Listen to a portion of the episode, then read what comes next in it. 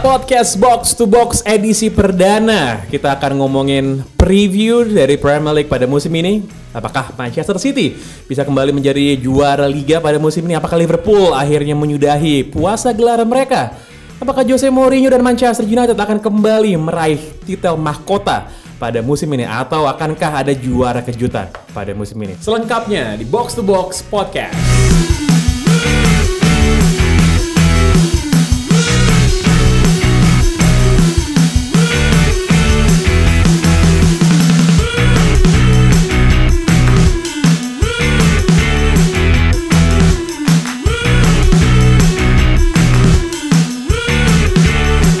Assalamualaikum warahmatullahi wabarakatuh. Salam sejahtera. Inilah edisi perdana dari Box to Box. Gue Pangeran Shan. Dan kita sesuai dengan semangat kekinian, selain bikin video di YouTube, kita juga bikin podcast. Karena kenapa? Karena kita yang paling bagus lah di Indonesia kalau ngomongin bola. yang lain nggak ada. Dan seperti biasa, aku juga bersama dengan dua rekan gue yang sudah bersama-sama dengan kita di studio Box to Box. Ada Tio Prasetyo Utomo. Apa kabar Tio? Baik, Pangeran apa kabar? Dan juga ada pandit favorit idola kita semua. Justin Laksana, apa kabar coach? Aman. Nah ya, langsung aja. Liga Inggris Premier League hari Jumat akan dimulai. Bursa transfer baru akan ditutup tanggal 9-nya di hari Kamis, tapi tanggal 10-nya liga udah dimulai. Pertandingan di yang pertama adalah Manchester United akan menghadapi Leicester City. Namun enggak, kita nggak ngomongin pertandingan, kita ngomongin sekarang kita mereka-reka meraba-raba bagaimana kekuatan dari enam tim teratas di Premier League pada musim ini. Kita mulai tentu saja dari tim yang yang juara dong ya. Ya, Ya. betul. Manchester City, Pep Guardiola akhirnya meraih gelar di musim keduanya. Di bursa transfer dia mendatangkan beberapa pemain, ada beberapa atau cuma satu ya? Yang Mahrez. yang signifikan Mahrez ya. Dia mendatangkan beberapa pemain muda tapi itu langsung di loan jadi yang benar-benar signifikan bisa dibilang Mahrez dan kalau gue bilang Mahrez ini eh, mungkin bisa dibilang missing link ya karena musim lalu di sayap kanan sering kali Silva Bernardo Silva yang bermain tapi dia kan tipikal eh, attacking midfield ya jadi kalau gue bilang eh, dengan ma- memasukkan Mahrez yang track recordnya sudah terbukti, gue bilang ini pembelian yang yang sangat masuk akal dan harganya juga sesuai standar Liga Inggris lah. Eh, sebenarnya hal yang paling membuat depresi mengenai Manchester City ya bagi para fans klub lain ya, kalau buat fans City sih mereka senang-senang aja. Itu sebenarnya adalah bahwa Man City ini hampir apa coba kelemahannya coba? Eh, kiper oke, belakang oke, tengah oke, depan oke gitu. Terus sekarang plus lihat Mahrez pula gitu. ini kan ini kan iya cukup bikin stres lah buat para penantangnya. Yuk, sebenarnya di sisi mana sih kelemahan dari Man City yang harusnya bisa di eksploitasi? Eh, kalau kita ingat di beberapa di awal musim pertamanya Pep Guardiola kan sebenarnya skemanya juga nggak terlalu berjalan karena emang ada beberapa salah dia salah beli kiper kalau kalau dia Bravour bakal melakukan blunder akhirnya ditambal dengan si Ederson. Ederson bermain luar biasa musim lalu dan musim ini sih harusnya lebih jago lagi. Tapi permasalahannya adalah mereka belum ada pengganti pelapisnya Fernandinho sejauh ini. Karena kalau Fernandinho cedera City harus berhati-hati karena Gundogan kan? Gundogan juga masih rentan cedera, tapi kan se- sejauh ini yang bermain di posisi pure uh, Fernandinho selalu berubah kan, selalu selalu dia terus. Fabian Delp yang diharapkan menjadi uh, sama kayak Fernandinho, tapi kan lebih di lebih sering ditempatkan di sisi kiri uh, serangan uh, City. Jadi sebenarnya permasalahan yang bisa menjadi masalah utama adalah City adalah kalau si pemain kalau mereka tidak mendapatkan pengganti atau pelapis dari Fernandinho yang sempurna di musim ini. Jadi itu bisa ngerusak. Ya, Pep kan tipe yang uh, ngeru- ngerusak semua apa uh, Mengubah posisi. mengubah posisi dan kalau misalnya ritme permainan indah mereka dirusak di, di, di dihajar dengan tim yang kasar agak berantakan kan uh, mainnya dan mungkin yang bisa dilakukan Pep adalah sebenarnya dia punya feeling adalah memainkan John Stones sebagai depan itu kan main uh, beberapa hari yang lalu beritanya santer terdengar John Stones biar nggak di bangku cadangan dimainkan lebih maju ke depan. Eh, emang belum ada DM yang dibeli ya, yang baru ya sama Belum, belum. sama sama Man City kemarin mereka pengen Jorginho miss gitu kan karena dia pindah ke Yaya- Chelsea. Yaya Toure harusnya. Yaya Yaya Toure dicabut juga. dicabut Fernandinho ya cukup inilah cukup udah veteran usianya gitu. Enggak sebenarnya kalau kalau gue melihat di lapis duanya mereka memiliki pem- 4-5 pemain yang memadai yang setiap saat bisa menjadi starting line up dalam arti em, kalau tadi Pange tanya apa yang bisa membuat eh, lawan men- mencuri poin lah itu gue lihat ada dua dua hal hal yang pertama pada saat pemain depan lagi eh, out of form lagi susah cetak gol nah ini City kalau gue bilang sangat tergantung oleh tiga dua tiga pemain depan ini Kedua, strategi. Jangan sampai tim berusaha untuk bermain sesuai dengan atau seperti strategi yang diterapkan oleh Pep. Kita lihatlah uh, last week pada saat Chelsea bermain juga dengan gaya yang sama, bisa bilang udah habis-habisan. Justru kalau mereka bermain dengan strategi yang melawan, contoh dengan long ball, uh, skip lini tengah, di situ mereka lebih mendapatkan peluang untuk uh, bisa mencetak gol daripada membangun serangan dari belakang. Iya dan dan sebenarnya selain dari masalah apa yang bisa dieksploitasi dari Man City sebenarnya para tim-tim lainnya di Premier League itu butuh Man City untuk drop performa sih sebenarnya. Karena kalau kita lihat kalaupun tim-tim lainnya bisa menyamai level permainan dan juga pemain dari Man City, kalau Man City yang nggak drop sama kayak musim lalu ya mimpi buruk Susah pula bagi juga, tim-tim iya. lainnya gitu kan tepat banget Ya, gitu. setuju. Ya gitu. Em, seberapa besar peluang dari Man City untuk jadi juara lagi kalau buat gue pribadi walaupun gue nggak pengen tentu saja tapi ya kayaknya masih mungkin banget sih juara lagi sih kayaknya. kalau kalau gue bilang mereka tidak dilanda cedera, gue bilang 80% mereka jadi juara lagi. Harusnya 80%, iya Iya. benar kata kata Jasin gue setuju 80% mereka menjadi juara eh, karena sejauh ini kalau misalnya kita lihat dari kasarnya kalau misalnya lihat dari tim yang gak ada gonjang ganjing selain Liverpool adalah Man City, Man City di nggak usah lihat tim pemainnya lah. Dari tim manajemen pun terlihat harmonis dan apa tidak tidak ada masalah eh, sama kayak Liverpool. Jadi sejauh ini sebenarnya sih nggak ada masalah sama si Pep dan Man City ya. Kecuali kalau ada tim yang yang tim yang berani merusak ritme indah permainan City which is yang seperti dilakukan Mourinho di musim di di Etihad Stadium itu harusnya sih bisa lah ya Ya kita lihat aja nanti apakah para tim lainnya bisa step up the game untuk bisa menyamai kehebatan dari The Citizens dan juga Pep Guardiola. Kita beralih ke tim berikutnya nih tim yang paling yang paling bagus sih transfernya pada bursa kali ini gitu ya calon juara liga musim depan menurut para fansnya Eh, Liverpool FC. Tapi terlepas dari lo suka apa enggak sama ini ya, lo suka apa enggak sama Liverpool gitu. Ini adalah transfer window yang begitu menggembirakan sih bagi mereka karena beberapa titik lemah mereka sudah bisa mereka benahi. Kiper udah ada dua pelawak kan akhirnya bi- bisa disingkirkan oleh eh, Klopp karena udah dapat Alisson Becker yang cuma bertahan sebentar menjadi kiper termahal di dunia karena udah digantikan oleh kiper baru Chelsea nanti kita akan ngomongin juga. Lalu di sektor tengah udah dapat dua nih bukan cuma satu dua. Nabi Keita akhirnya setelah pending 6 bulan datang juga ke Liverpool dan juga Fabinho. Ini dua pemain tengah yang mendatangkan energi besar, bisa bertahan, bisa menyerang. Gue rasa Nabi Keita tuh salah satu yang paling apa ya, yang paling powerful yang pernah gue lihat Yes. dalam beberapa tahun terakhir sih. Iya, iya, Tinggal masalah gimana adaptasinya aja di dalam Premier League gitu. Dan dia pemain baru lagi gak sih? ada Sheridan Shaqiri Oh, Syedan Syakiri. Gimana caranya tim-tim lainnya di Premier League, tim papan atas membiarkan Syedan Syakiri dengan harga 13 juta pound sterling dicomot tanpa perlawanan berarti enggak karena itu sebenarnya ya eh, Liverpool tuh berharap mereka mendatangkan Riyad Mahrez dan Nabil Fekir. Nabil Fekir dan dari awal wah Nabil Fekir Nabil Fekir emang pas main jadi pengganti, pemain pengganti di Liga Piala Dunia juga bagus sih tapi ujung-ujungnya Sheridan Shaqiri sih gua takutnya apa yang diharapkan oleh fans Liverpool terhadap Sheridan Shaqiri terjadi seperti yang mereka harapkan ketika Jokol datang ke Liverpool. Tapi Ya. gam- gamblingnya is worth it karena is very cheap 14 juta kalau nggak salah. Jadi untuk beli pemain yang memiliki potensi berhasil atau tidak 14 juta is worth it lah. Ya dan dan ya itu sih yang bikin heran adalah nggak ada tim lain gitu yang mau bayarin itu kan kalau buat buat kisaran transfer di Premier League 14 juta 13 juta tuh kacang lah itu peanuts, kan iya, itu bener-bener iya, bener-bener bener ya belanja harian gitu ya gitu-gitu sebenarnya. Nah, eh, ini ya mungkin Klopp memulai eh, mempunyai daya tarik tersendiri sih yang bikin kenapa Shaqiri mau berlabuh ke sana. Namun memang sulit untuk nggak eh, sulit untuk jadi fans Liverpool dan nggak merasa excited. This is our year. This is our year.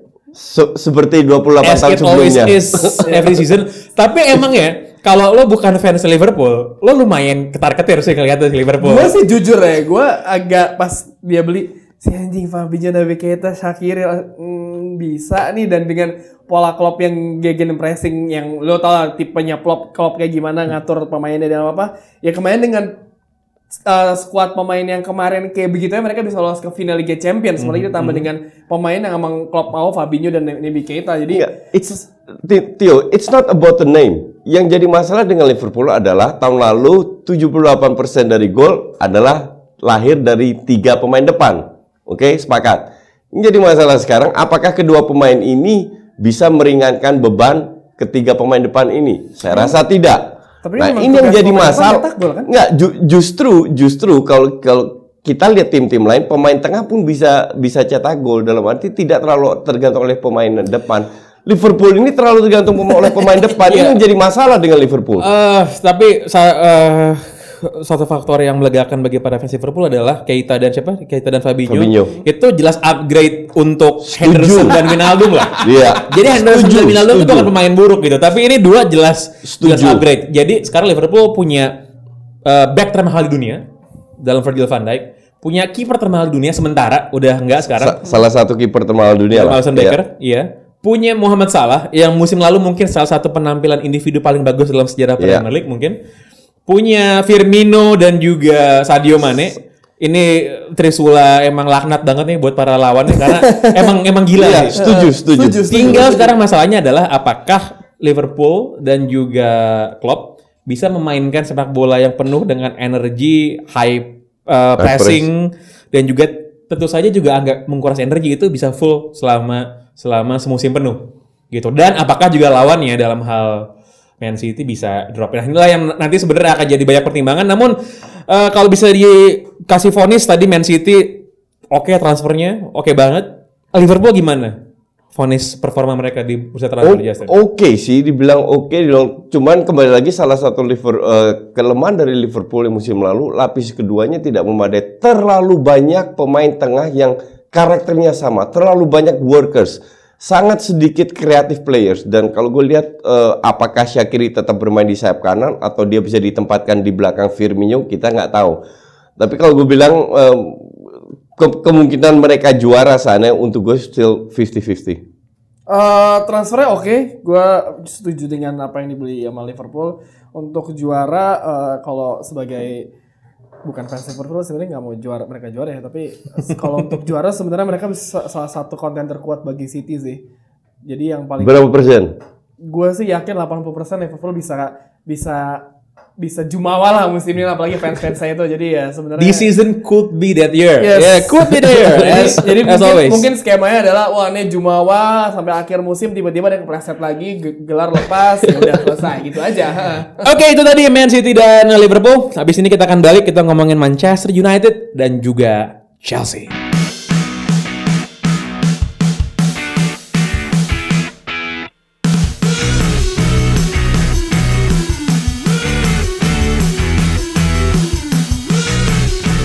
Lo masih ngedengerin podcast Box to Box para pendengar yang budiman.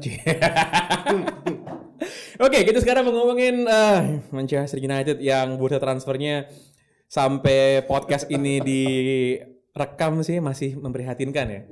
Karena kenapa? Karena udah datengin Fred dari Shakhtar Donetsk, lalu Diogo Dalot dari Portugal. Dari mana klubnya, Dio? Diogo Dalot, Dio? Porto. Dari Porto sebagai bek kanan yang mungkin aja nggak bakal main banyak juga sih harusnya ya. pembelian musim ini terbaik dari Manchester United. Ligren. Ligren, penjaga gawangnya Stoke City ya. Umur 35 tahun kiper cadangan. Jadi gue ngeliat Mourinho tipenya adalah sama kayak Ferguson dulu. Ferguson kesel sama Thomas Tuchel kan selalu tai-taiin MU kalau lawan ini nggak bisa ngejar gol.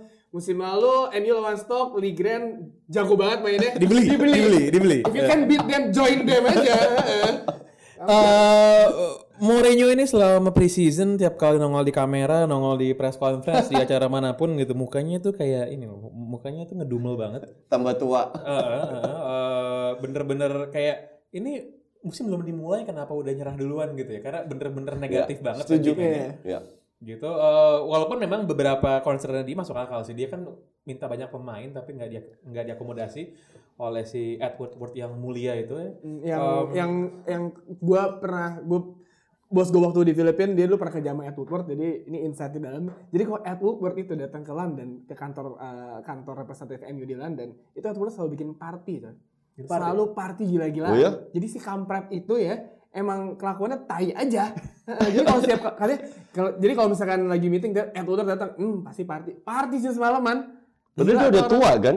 Itu itu empat tahun lalu mungkin sekarang mungkin udah berubah ya tapi kelakuannya kan ya lu bisa lihat dari kelakuannya kayak gitu berarti sekarang Dia ya- tuh dulu bekas eksekutif apa?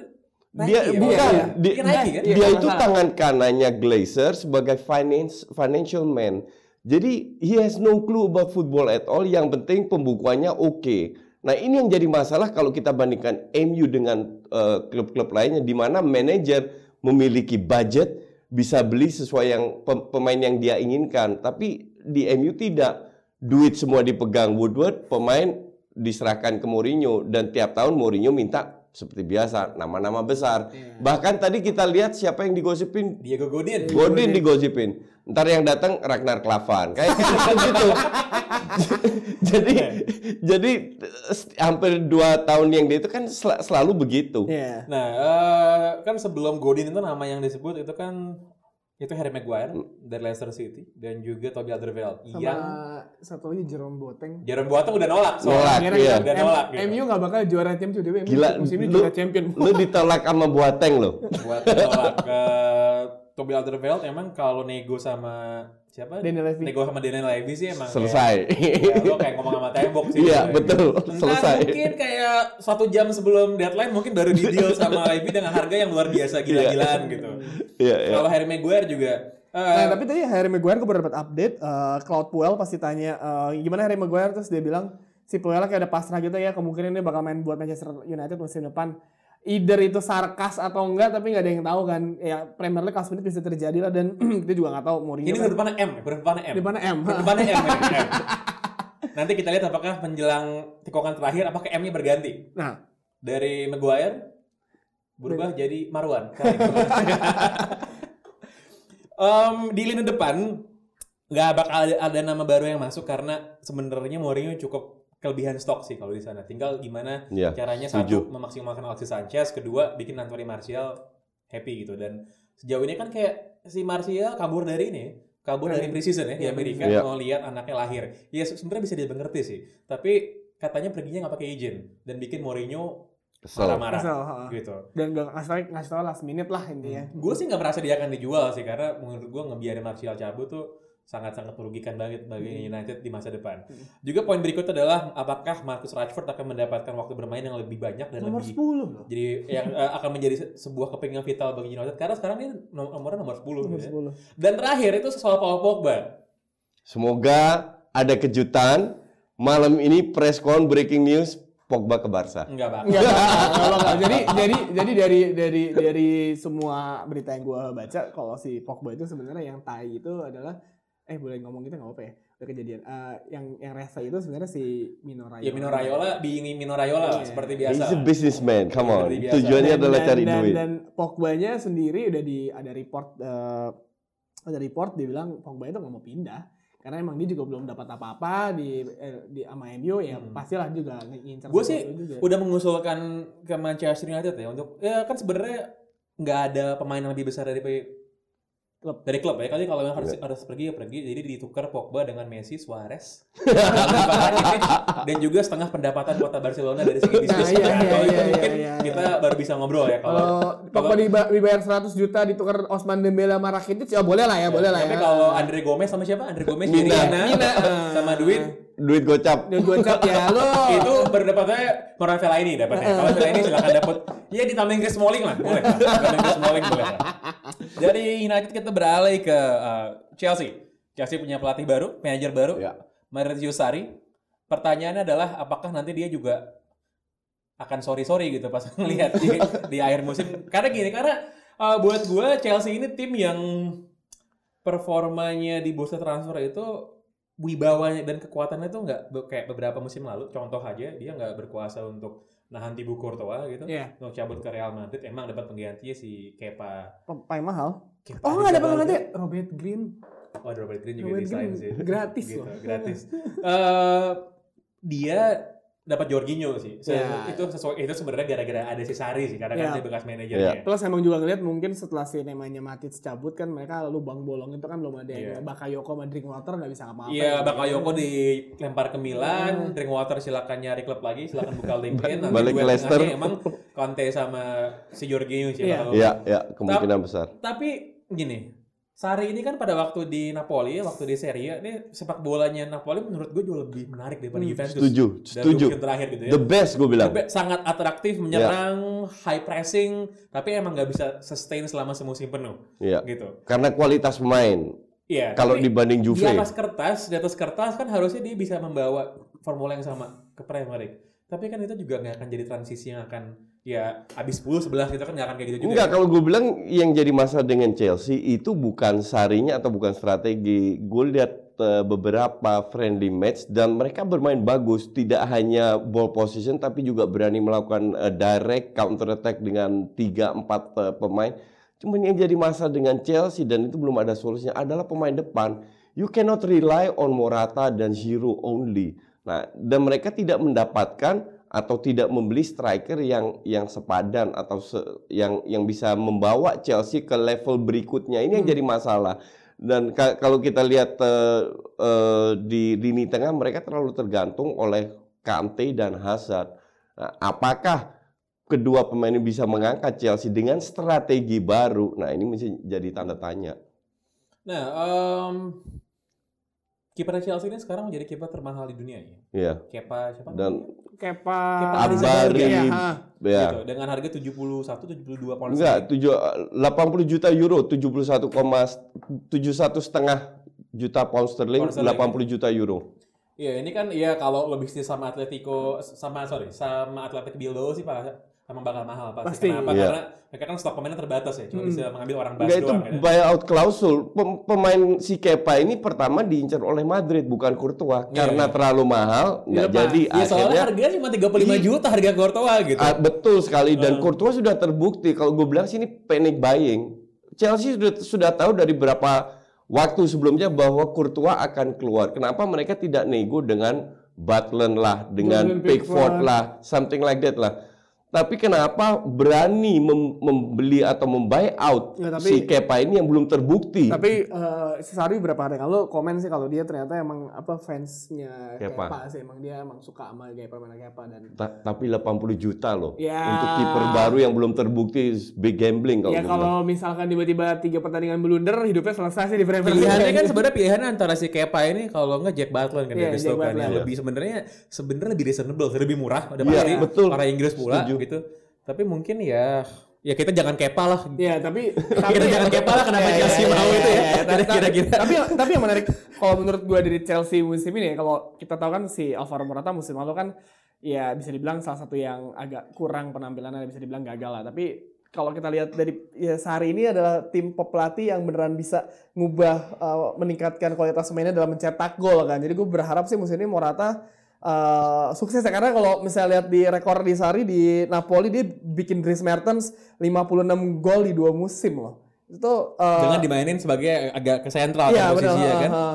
Jadi menurut gua itu gila sih dengan catatan Dries Mertens seperti itu terus juga dulu kalau lu ingat uh, itu ex FC Utrecht ya Dries Mertens. iya, iya, uh, Jangan lupa itu. Ya klub semenjana di belakang itu uh, sama apa namanya uh, kalau lu ingat siapa tuh yang pemain Itali di do, uh, Middlesbrough yang botak Siapa? ada yang dibeli dibeli yang yang palanya botak lah Viali ya, bukan bukan dia Bukan. bukan bukan bukan Bukan, bukan, bukan. Ada, yang ada, botak, ada. ada ada ada Bekas Sampdoria ya? Ya bekas itu dia juga pernah ternyata pernah main sama si Sari kan dia juga bilang gara-gara Siapa Sari. tuh siapa siapa? Kok gua, gua kepo nih. Eh, lupa gue, gue lupa eh, namanya. Sebentar, sebentar, sebentar. Kapan?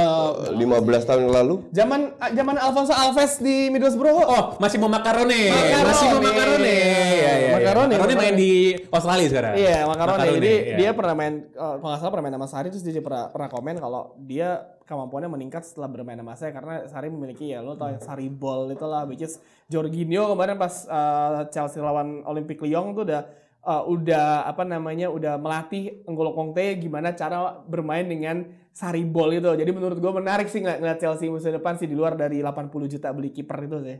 Jadi performa dari Chelsea di dalam bursa transfer Meningkat dibanding musim lalu dan tidak hanya pembelian tapi juga prestasinya akan meningkat.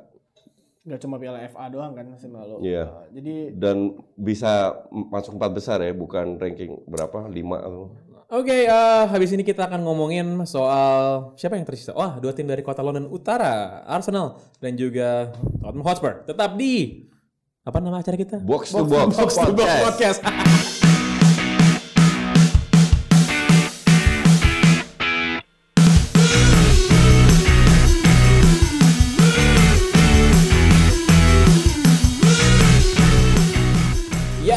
Masih dengan podcast Box to Box. Udah empat tim kita bahas. Kedua tim yang terakhir adalah Arsenal dan juga Spurs. Kita mulai dari Arsenal dulu. Arsenal ini juga cukup menyenangkan bagi para fansnya melihat bagaimana geliat mereka di bisa transfer dari manajernya Unai Emery akhirnya para brigade Wenger out bisa melihat ada orang baru di bangku cadangan dari Arsenal mereka juga beli beberapa pemain yang menurut gua sih buat Bagus. Arsenal sih bagus bagus banget malah siapa aja coach yang dibeli sama dia? Yang beli sama Arsenal? Torreira, Torreira sebagai gelandang bertahan. Siapa? Gundesi, Oh Guendouzi juga yes. Eh, Berleno. Sokratis, Sokratis main di belakang pemain belakang Berleno. Oh, Berleno ini- kiper ya? Ini lah pemain paling muda nih, Stefan Lichtsteiner. Lex Steiner bek kanan. Enggak dalam arti pembelian Arsenal itu lima pemain yang bisa langsung eh, menjadi starting line up dan gue sangat impress terutama dengan Gundosi. Untuk gue ini adalah calon Pirlo kedua. Karena dengan usia baru 19 tahun dia apa namanya fl- flare-nya itu kelihatan banget. Dia berani meminta bola dari belakang, eh, true pass-nya, akurasi passing-nya itu bagus sekali, long ball dan lain-lain. Dan kalau dia diberi kesempatan, gue rasa ini akan menjadi pemain penting untuk Arsenal. Tapi menurut gue yang paling bakal menjadi kunci Arsenal musim ini sih eh, Lucas Torreira sih karena dia tuh pas di awal Piala Dunia tuh dia nggak main starter tapi pas jadi starter gila dia beneran menguasai pertandingan dan dan statistiknya kemarin musim lalu di Gue eh, belum lihat dia main, jadi gue di bisa komen. statistika di Napoli pun juga nggak bisa bohong sih dan yang pasti Piala Dunia literally dia beneran jadi pelayanan Luis Suarez dan Edinson Cavani sih dan lu beneran berapa kali tuh kalau misalnya lawannya lewat beneran bola berhenti di kakinya dia dan emang dia beneran jadi palang terakhir walaupun dengan postur mininya ya eh, tapi dia menjadi palang terakhir sebelum eh, pertahanan Arsenal atau pertahanan si Uruguay. Eh, buat gue sih orang baru yang paling akan signifikan di Arsenal itu sebenarnya buat gue bukan pemainnya tapi pelatihnya sih. Unai Emery itu mungkin orang-orang baru nonton bola gitu baru satu musim dua musim dia akan dinilai ya based on dia di PSG gitu. Tapi kan sebelumnya dia di, di Sevilla tuh Yes. luar biasa gitu kan bisa membawa Sevilla. Bekas Valencia juga dia. Gas Valencia juga iya. Dan apa yang ia lakukan dengan materi pemain yang ya bisa dibilang nggak sebagus dari Arsenal sih. Tapi gaya permainannya dia tuh tetap penyerang high pressing juga dan gue rasa dia akan bisa mengeluarkan kemampuan terbaik dari Ozil dari Betul, Aubameyang setuju. dan dari juga para pemain-pemain Lacazette. Lacazette, para pemain Arsenal lainnya yang suka nggak suka, mau lo suka banget sama Wenger atau enggak, lo harus mengakuin bahwa para pemain ini selama ini potensinya itu ya terkekang sama si Arsene Wenger. Betul. Plus selain itu juga yang menarik adalah ini udah sering diomongin di beberapa beberapa forum sepak bola di Inggris ya soal kedatangan dari Steven Steiner yang akan lebih besar pengaruhnya di luar lapangan dibanding di dalam lapangan. Ya. Kenapa? Karena dia sosok pemain veteran, bisa jadi leader yang selama ini gak ada di Arsenal. Dan ini bisa membangkitkan mentalitas pejuang yang selama ini memang sirna di kubu Arsenal sih. Coach, gimana menurut lo? Ya benar, gue gue setuju banget dan eh, pas di Singapura pertama kali gue lihat Arsenal yang berani main bermain high press. Yes. Dan itu tidak satu dua pemain, benar-benar empat lima pemain di belakang zonal sehingga pada saat mereka ke apa high pressnya tidak berhasil, tetap tidak khawatir dengan eh, dengan counter attack. Dan Auba berapa kali bermain di eh, center menggantikan Laka tidak begitu berjalan. Lebih efektif pada saat dia bermain di kiri dan Laka pun di dalam beberapa friendly match dia cetak gol terus. Jadi gue juga sangat optimis dan ka- kalau dibilang juara itu agak impossible ya. Tapi at least masuk empat besar dulu lah. Kalau bisa bersaing dengan tim-tim lainnya tanpa dihajar terus lawan tim eh, lima, lima di, di atasnya, itu adalah sebuah prestasi untuk musim ini. Tapi yang menarik adalah si gimana si Unai Emery ini ngelatih eh, anak asuhnya di Arsenal sebelum ya preseason ini dia beneran kayak dikasih video footage gitu berjam-jam untuk melihat eh, apa yang dia mau. Jadi kayak sebenarnya yang tadi uh, Coach bilang sih ya make sense sih kalau kejadian pas yang di preseason di Singapura kemarin karena emang udah dipersiapinnya udah pas dari awal dia masuk si anak-anak anak Arsenal pemain itu juga emang udah dikasih video footage gimana apa yang dia mau berjam-jam untuk nonton. Cuman hanya dua pemain yang gue melihat tidak berubah gaya bermainnya. Satu Kolasinac yang dipres dikit eh, back pass ke belakang, nggak berani ke depan. Terus ada satu lagi gue lupa. Mungkin ada dua pemain yang yang tidak tidak belum bisa menyesuaikan dengan gaya bermainnya Unai Emery. Ya, dan juga kabar dari Arsenal di luar lapangan juga eh Stan Kroenke akan membuyout sahamnya punya Usmanov. si Alisher Usmanov yang akan membuat dia jadi kayak Glazer di United. Jadi Akan 100%, dibeli iya. 100% termasuk saham-saham fansnya. Ya, Arsenal. jadi yang jadi masalah adalah pada saat Peter Hillwood dan Nina uh, Bracewell menjual sahamnya ke ke Kroenke dari 45% jadi 67% sehingga Usmanov bisa dibilang pasrah tidak punya power lagi. Ini juga gue bilang eh, ada agak sedikit balas dendam. Karena sebelumnya di awal musim Usmanov menawarkan 1,2 miliar pounds untuk membeli mengambil alih saham Kroenke dan itu ditolak. Kita harus tahu bahwa Usmanov itu lebih kaya daripada Kroenke Usmanov itu asetnya 12,5 M sementara Kroenke hanya 8 8,3 M jadi gue rasa ini agak sedikit ada balas dendam juga Amerika nggak mau kalah sama Rusia maka dari itu dibeli. Iya dan si Usmanov itu kan temennya siapa tuh nama owner Moshiri. Everton sekarang Moshiri. ini Moshiri. Iya. Si Moshiri itu itu kalau nggak salah akuntannya Iya, Usmanov betul. gitu. Jadi banyak yang bilang wah abis ini pasti Usmanov bakal pindah ke Everton nih. Everton atau gosipnya juga mereka akan ambil alih Milan. Milan kan dijual semenjak diambil alih oleh eh, investment company dari Amerika itu itu sudah mau dijual. Jadi either Everton atau AC Milan yang dibeli. Ke tim terakhir di enam besar yang belum kita bahas Tottenham Hotspur yang akan memiliki stadion baru, bukan stadion baru sih sebenarnya tempatnya sama, cuman dibagusin aja agak di sedikit dirubah gitu ya. Yang kemarin dirombak total. Iya dirombak total sih sebenarnya. Iya. Ta- tapi nggak berubah posisinya sih nggak berubah di iya, situ juga. yang Iya, kemarin di trial sama fans Arsenal eh, bentukannya kayak ini kan tempat buang air Pispot. besar. Iya. Tapi yang paling mencemaskan sebenarnya bagi para fans Spurs itu bukan soal bentuk stadionnya sih, Emang tapi ada soal fans Spurs ya di Indonesia? ada ada. Nol- tapi soal nol beli pemain. tapi soal pembelian pemain. Sama sekali gak ada Iya. sih, itu aneh banget. Nah, lagi-lagi dengan disclaimer sampai titik podcast ini direkam, itu belum ada pemain ada. baru yang didatangkan oleh Spurs, oleh Daniel Levy, oleh Mauricio Pochettino. Dan bagi tim mana pun di Premier League yang nggak punya pemain baru, ini namanya stagnan, nggak ke mana-mana. Sehebat apa pun pemain dari Spurs, sehebat apa pun Mauricio Pochettino, nggak punya pemain baru ya Betul. yang yang sebenarnya bisa dihitung pemain baru buat Spurs ya Lucas Moura sih yang Betul. datang bulan, bulan Januari lalu karena mainnya juga jarang-jarang kan. Iya. Tapi secara keseluruhan kan Harry Kane, Dele Alli, Son, Son yang akan Son juga bakal absen sebulan dulu nih, sebulan ke sebulan dulu Indonesia. nih, main main di Jakarta Pak, Pak. main di Bandung deh. Cuman kalau eh, yang yang gantiin Son kan ada Lamela. Tapi yang jadi masalah seperti yang lu tadi bilang, mereka tidak membeli pemain dalam arti lapis duanya tidak diperkuat. Kalau seandainya ada cedera Kane atau Eriksen dua pemain yang sangat penting, Dela Ali cedera itu se- selesai itu barang. Sa- sa- lapis Kane itu kan Fernando Llorente kan, which is Iya. sebenarnya tipe juga Iya, sama, tapi tapi, kan udah tua juga Agak kan. beda ya, beda lah. Tapi ya itu kalau misalkan si Kasara gini, kalau misalkan ya setelah kita lihat Kieran Trippier di Piala Dunia bagus penampilannya kan, kalau misalnya dia cedera penggantinya juga ya siapa? Terus uh, Serge Aurier. Iya, uh, Serge Aurier, t- uh, terus ada Ben Davis juga di kiri. Tapi sebenarnya, uh, iya kalau mereka mau ngincer juara emang harusnya beli pemain. Tapi kita mesti menunggu sampai last minute transfer window lah kan Daniel Tapi Levy. nggak ada gosip juga.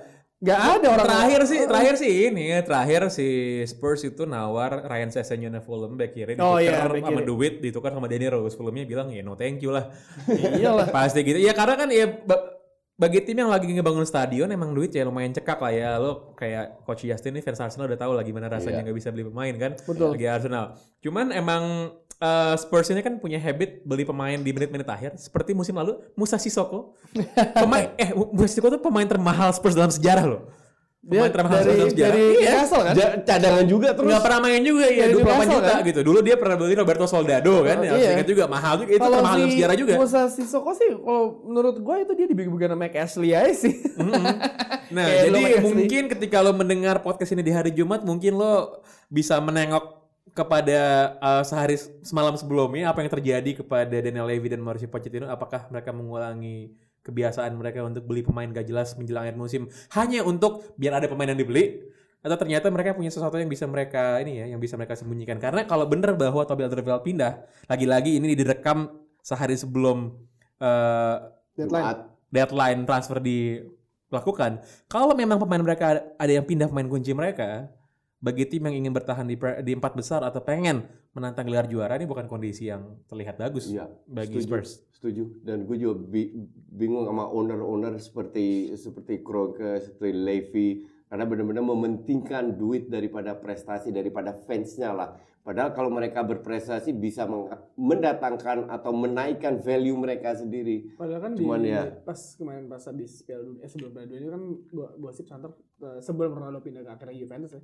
Terdengar si Spurs mau beli- mau narik lagi Gareth Bale kan. Which is sebenarnya kalau Gareth Bale balik ke Spurs sih satu tablan. sama kayaknya- Messi. kayaknya- Bukan- bukannya MU yang menarik Gareth Kayaknya Bale. kalau menengok gimana Real Madrid kayak nggak akan beli pemain bintang baru di Jadi depan ya udah, gitu ya. nggak Jadi bakal. emang pemain bintang mereka paling besar sekarang Eden Ha- apa sorry, bukan Eden Hazard, Hazard belum pindah. Tapi kan Bale kan. Bale, iya. Jadi nggak Iya. bakal dilepas Nggak bakal lah dilepas, sama, Real Madrid gitu. Spurs eh, bertahan di empat besar menurut lo dengan kondisi sekarang kalau nggak beli Hmm, enggak sih. Gue bilang enggak juga. Karena ada Arsenal dengan Chelsea yang salah satu akan menusuk.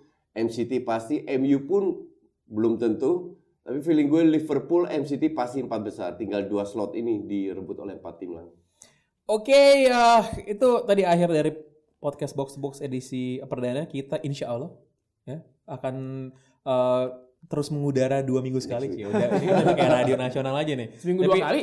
Seminggu dua kali. dua kali. seminggu seminggu dua kali. Iya. Eh, dan juga kita akan nanti begitu liga-liga lain yang mu- dimulai juga liga Italia Serie A dan juga liga Spanyol dan juga liga Indonesia bahkan nanti ya. Tunggu aja waktunya itu akan kita bahas semuanya di podcast box to box. Kalau lo ada pertanyaan atau lo ada saran silakan tweet aja ke account kita masing-masing. Gak perlu gue sebut lah apa lah ya. Lo tahu ya accountnya gue accountnya coach Justin accountnya Tio. Em, sampai jumpa pada episode pekan mendatang. Jangan lupa di subscribe kalau emang bisa di, bisa di subscribe nggak sih Nggak tahu. Eh bisa sih, bisa sih, harusnya bisa sih. bisa. Mak maklum podcaster newbie, tapi kita akan reguler mengudara dua kali seminggu podcast box to box. Gue Pangeran Syahan. Bye bye. Ciao.